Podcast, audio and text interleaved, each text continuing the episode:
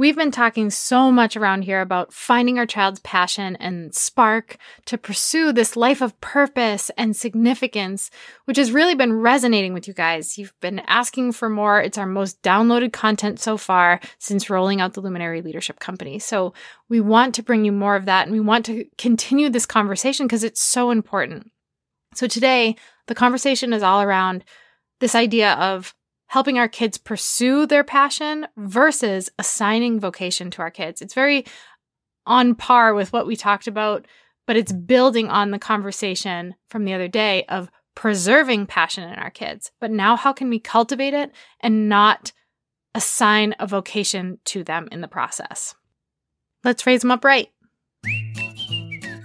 You're listening to the Luminary Leadership Podcast, where we elevate successful entrepreneurs into powerful leaders doing work that really matters. And this episode is dedicated to raising luminaries. If you listen to this show, you already know that it's not about you anymore. As a leader, a real luminary, you're here to deeply impact others. I feel it too.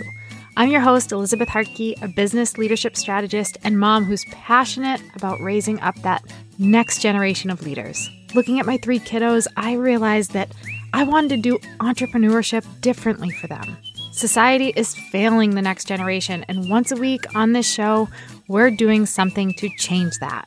Whether you're a parent with your own little luminary or you want to heed the call of impacting those trailing you, this short but sweet episode will give you guidance and inspiration you can bring around your dinner table or into your community. You want to create your legacy? Here's where you start. Let's raise them up right.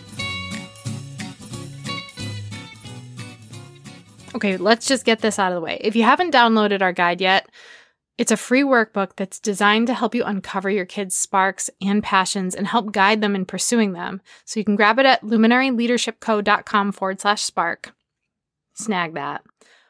I wanted to cover this common pitfall I see with totally well-intentioned parents, raising my own hand, supporting their kids in a specific way. We all want to guide them to finding this intentional life that's fueled by a fire for the things that bring them joy. But let's dissect the word passion for a second and dive a little deeper, because there's a point where we can start to get this wrong, even though we are so well-intentioned. The word passion comes from the Latin root word pator, which means to suffer. You probably didn't think I was going to say that, because I didn't think I was going to say that until I started to explore this. When we say we want a life fueled by our passion, it really means we are willing to face the challenges and the hardships, and that's worth it to us. Because of that passion, every decision or pursuit costs us something.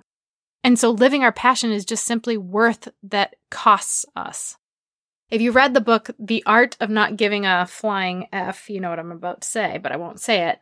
The premise of the book is that we need to uncover that one thing that we're willing to suffer for and pursue that and let go of the rest, strip away the rest. I think as adults, it's so hard for us to focus on this passion, and we lose this skill along the way.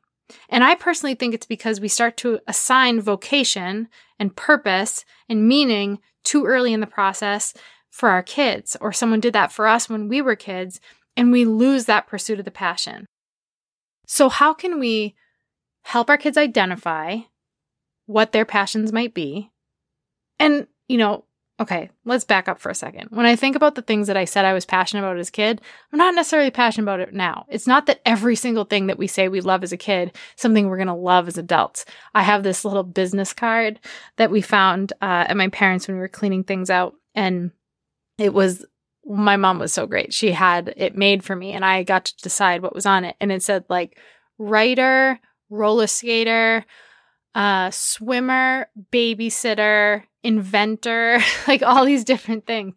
I had a million passions. And it doesn't mean that everyone is going to come to fruition. But one thing that my mom did a great job of was giving me the space to try and figure that out on my own and really supporting me in doing that, until I decided it wasn't the right thing anymore. Not that they decided or they tried to push me too hard to make it into something it wasn't. Okay, so now that you have that visual in your head of my little business card, here's where I think parents can slip up. We need to let our kids' passion be for the sake of passion when they're young. They have this whole life ahead of them to turn it into a vocation. And I think of it from the perspective of we've chosen to homeschool at this juncture, you know, we're learning as we go, because we felt like the process of learning is so valuable to our children. But there was something about the way that it was happening in school. One, many schools are teaching kids what to think, not how to think. And two, it took the joy out of learning for our son very quickly. Even in preschool, we started to see it because he's such a creative mind. And I thought back on my school experience. I hated school all the way up through college. I hated school and I hated the idea of learning. It was just torturous to me.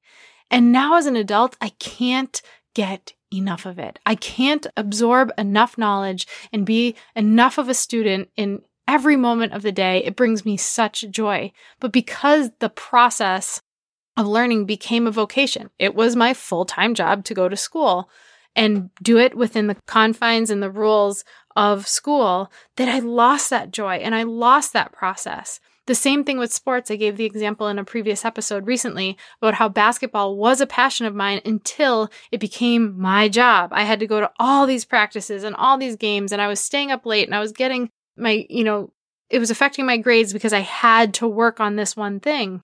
And it, I lost that passion for it. Simply finding what we're willing to suffer for is enough for a kid, don't you think? Like that's all, that's a tall order. Let them bring life to their unique gifts and talents and let them just discover it as they go. Let them find what they love doing so much that success or failure in it will not matter because they love it so much. Let them have that innocent curiosity and that space to develop that. I think if we start trying to figure out how this is going to turn into a career or how it will make an impact, we can scare them away from it. I think this is what happens a lot of times with our childlike creativity that we lose as adults and need to come back to later in life. We scare it away. And I think of my last ten years in entrepreneurship, and there were times where I started to lose joy in the process because it became all about how we're monetizing it or how how we're selling it or how it's making an impact instead of this is just on my heart and I have to bring it to life no matter how it turns out because that's who I am. This is this is what I'm called to do. There's time for their path to unfold, and I believe it's our job to just gently guide them, but also watch from the sidelines sometimes because I suspect the plan for them is so much greater than we could ever cook up on our own. It's not our plan. Let's not limit their purpose or put our own fears and dreams on our own kids. Per usual, I'm speaking of myself. It's a lesson I need, and I hope it speaks to you today, but just this reminder of help them cultivate the passion, believe in their passion, allow them to, to change direction in passion. Don't force them to stay in something that they once loved. If my family still required me to maintain my loyalty to claiming passion of being a roller skater, I'd probably have broken legs on the reg. So give them that space and know that the vocation will come, but don't strip the joy in the process. I hope today's episode gave you exactly what you needed. And if it spoke to you, please leave us a review and be sure to subscribe so you don't miss out on the next juicy episode. And don't be shy. I don't bite often. So come connect with me over on Instagram at Eliz Hartke. And if there's a topic or a question, a guest you want to hear on the show or an idea you have for us, just reach out and share your thoughts. We do this for you. So the more you tell us, the more we can serve. Thank you for spending some time with me. I really do appreciate you. So tune in next time to keep building that legacy and doing the work that really matters.